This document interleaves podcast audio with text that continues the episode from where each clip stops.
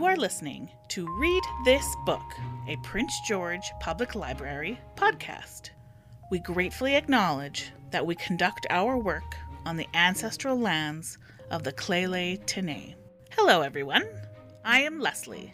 Each episode, a special guest will tell us about a book in our collection that has inspired, surprised, or captured them, and why we should read it. Our guest today is Christopher. Christopher usually enjoys books that teach him something new about the world or how people think. He also likes to read books that are thought provoking and challenging, books that are outside of the norm or quirky in their styling. His favorite authors include Margaret Atwood, Jasper Fforde, Douglas Adams, and J.R.R. Tolkien. Christopher reads in all kinds of genres, dabbling in fantasy, dystopian, comedy, history, and gaming. The last book Christopher read was The Console Wars by Blake J. Harris, and his favorite childhood book is Number the Stars by Lois Lowry. Please welcome Chris. Chris, we're so happy to have you here today. Oh, thank you, Leslie. This is very, very exciting. So, Christopher, you're known round these parts as a gaming librarian. And so, my question is how long have you gamed? Is this something that's been a part of your whole life? Oh, goodness. Yes, more or less gaming is one of my first memories. If we're basing it off of first memory, gaming has been a part of my life since I was probably about three or four years old, going all the way back to the Sega Genesis console. Uh, yes, I wasn't a Super Nintendo kid. Oh. I had a Genesis instead, and so I got to know Sonic the Hedgehog very well. And then from that point forward, I've just always had some gaming console of some kind. I am not console monogamous. I, I like to have all the consoles possible just because I want to experience everything that there is. And so mm-hmm. if if you're locked into one thing, you miss out. I only knew Sonic as a kid. It wasn't until I was, you know, in my double digits that I discovered there was a thing called Super Mario. Wow and that there was Super Metroid and all these wonderful games. I'm like, I wish I had this, mm. but didn't have exposure to.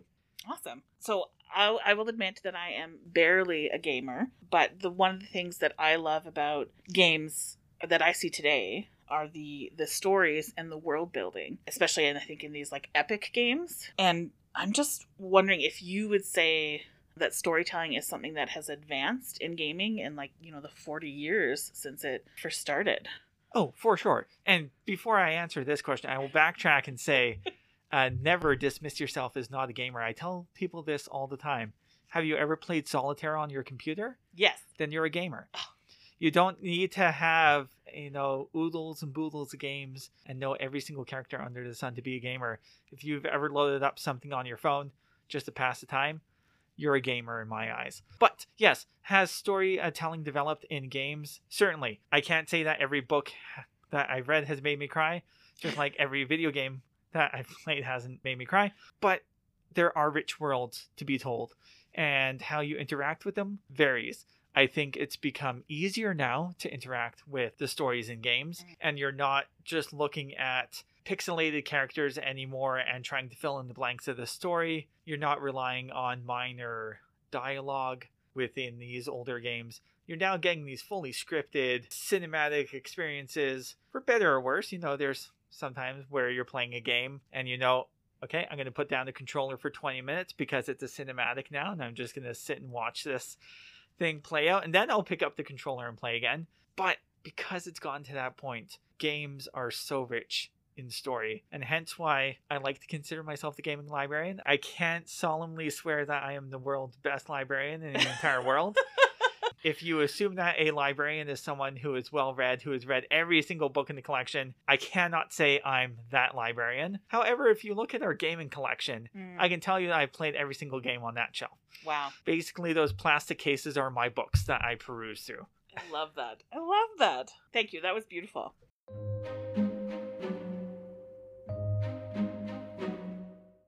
We are actually here to talk about your book today, and your book is called Ask Iwata Words of Wisdom from Satoru Iwata, Nintendo's legendary CEO, written by Satoru Iwata. Yes. So tell us, Christopher, why we should read this book. All right. If you do not know, Iwata was the late president of the Nintendo Game Company, so he had been president roughly from the mid 2000s up until the mid 2010s. So, for those who are very detailed gamers, uh, you'll know that as the life cycle of the Nintendo DS and Wii console, all the way up through the 3DS and the Wii U, uh, just on the precipice of the Nintendo Switch in terms of lifespan as a president. However, he does have a very candid history with Nintendo. He started as a programmer way back in the 70s and 80s when Nintendo was still uh, new to the video game market in a way Mhm. and is most responsible and why I will always love him for my all-time favorite character, uh, Kirby. Oh, He is the creator of the little pink puff that everyone uh, loves and adores. yes. And so the reason why you should read this book is it gives you insight into not only the way that Nintendo works and thinks. So as much as I would like to say that as a company they are thousands of people and, and sort of that hive mind in some ways yes they are but in other ways they are also a reflection of their president at the time Mm. and very much looking at Nintendo in that 10 year span, Ask Iwata sort of sheds light into okay, this is why they were such innovative thinkers. This is why you have the Nintendo Wii, which I do believe is the best selling console of all time. Holy moly. It just skyrocketed wow. um, in popularity. And you go, okay, how is that? And as you read through this book, you're like, okay, I can see, you know, uh, Satoru Iwata sat down and said, let's do something different. However, that being said, when I first started reading it, I was treating it as a history text of Nintendo. What I walked away from this book with is actually how to become a better leader. And so that was something that I wasn't expecting to come away from, but it's it's split into different segments the book itself. You know, you start off with the history of Iwata and sort of where his beginning originated from, Mhm. but then right away you get into his management style and how he looked at employees and how he interacted with them not only as a as a manager and a supervisor but as a, a friend and confidant and a colleague you know i finished the book and i said wow this is why i want to be going forward as a librarian like i want to be iwata san uh except in in the prince george public library so That's amazing. Yeah, just to think that the yeah the reason you picked up the book was your your passion and interest for Nintendo, and it led you on a very different journey and apparently quite a personal journey. Yes, uh, which is surprising because it, it's it is a, a nonfiction title. Right. When I started it, I will admit it felt a bit dry, and then it's because you make those personal connections, and it's because you have, in some way, at some point in time, have likely played a Nintendo title. Mm, That as you read through, there's going to be that thing that just connects with you right. and snaps into place. You know, my all-time favorite quote, if I can share. Please. Uh, so from the the rich words of Iwata himself, and he has little words of wisdom throughout the book. He says, "On my business card, I am a corporate president. In my mind, I am a game developer, but in my heart, I am a gamer." And so I think that really speaks volumes and really stands out to me as a gaming librarian.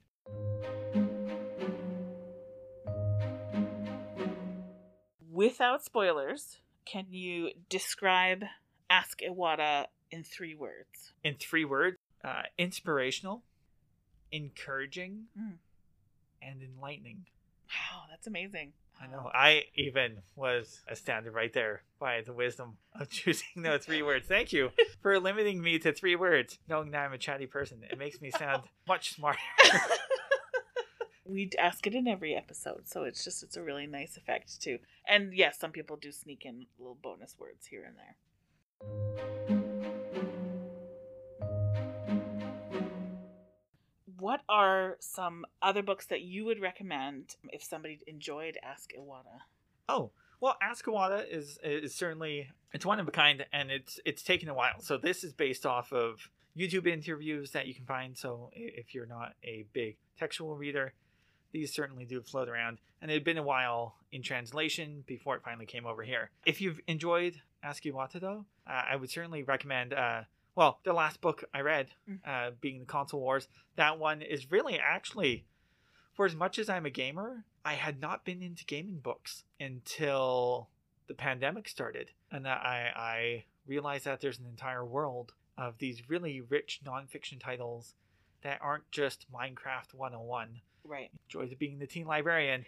That's the video game nonfiction section that you get to know really well. But that there's really rich, detailed histories. So, Console Wars would be the first one that I would recommend. If you grew up as a 90s kid, a really phenomenal book discussing the console war between Sega and Nintendo Wow. that occurred and I lived through. Um, You survived. yeah, I survived. Oh, my goodness. Survived. I picked my side, and well, ultimately we know what happened to Sega as a console manufacturer. But outside that, uh, Jason Schreier, uh, who's also a podcaster, I've really been enjoying uh, his materials recently. So he does uh, similar to Iwata, it's the uh, deep dive into game development. Uh, Iwata sort of does it with very rose tinted glasses, whereas Jason Schreier looks at the more contemporary critical side of it you know the the need for crunch in game development the impact that that has Mm. very insightful things to to say about that industry and then outside of that really uh, my my all-time favorite recommendation the legend of zelda hyrule historia i am a complete sucker for those ridiculously oversized art books Right. that just detail everything Excellent. about these games. And so I have grown up playing The Legend of Zelda for, for, for many, many years. I, I, I cannot say enough about that.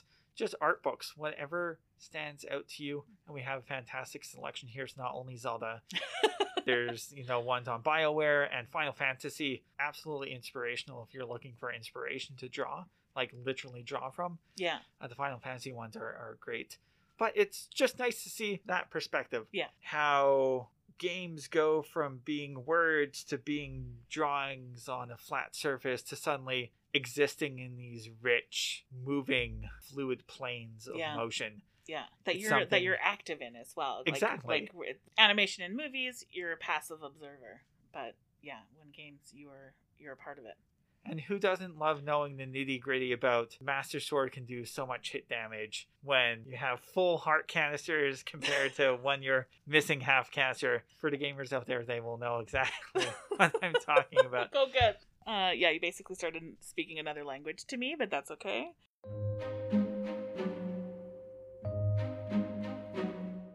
We have a little game to play. Oh, um, if you like. It's called This or That. And I'm going to give you two options, and you have to choose one as quick as you can. So if you're ready, here we go. Hardcover or paperback? hardcover. Ebooks or audiobooks? Audiobooks. Okay. Audiobooks, yeah.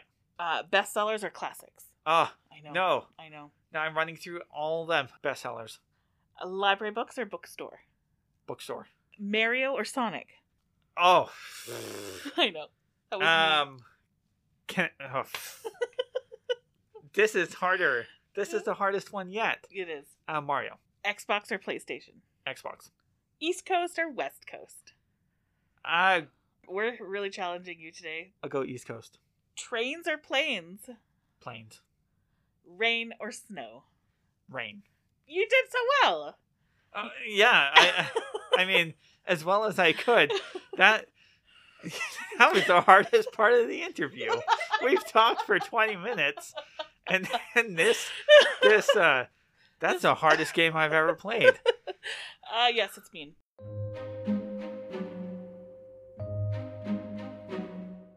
If you've enjoyed the wittiness of Chris the Gaming Librarian and the many ways I can shoot myself in the foot by picking bookstores over libraries. Um, if you've enjoyed this sort of humor, I have recently picked up Twitch streaming, twitch.tv forward slash Chris the Gaming Librarian. So very easy to remember from this episode itself. Thank you for every week. I do three episodes. So I do everything from game reviews to just talking about games to add to your collection to something very similar to this in a segment that I call Gaming Narratives, where I like to talk with gamers, whether they're friends or family or random strangers from around the world, asking them what were their favorite memories of the first games that they ever played. And some of the stories that you get to hear are really fun and exciting. So, twitch.tv forward slash Chris the Gaming Librarian if you want to come check it out. Or if you're not on Twitch, YouTube under the same title, Chris the Gaming Librarian. Thank you, Christopher. Thank you so much. Oh, no, thank This you. was wonderful. Thank you for listening to Read This Book, a Prince George Public Library podcast. Please join us every two weeks to discover a new book or visit pgpl.ca to explore our catalog.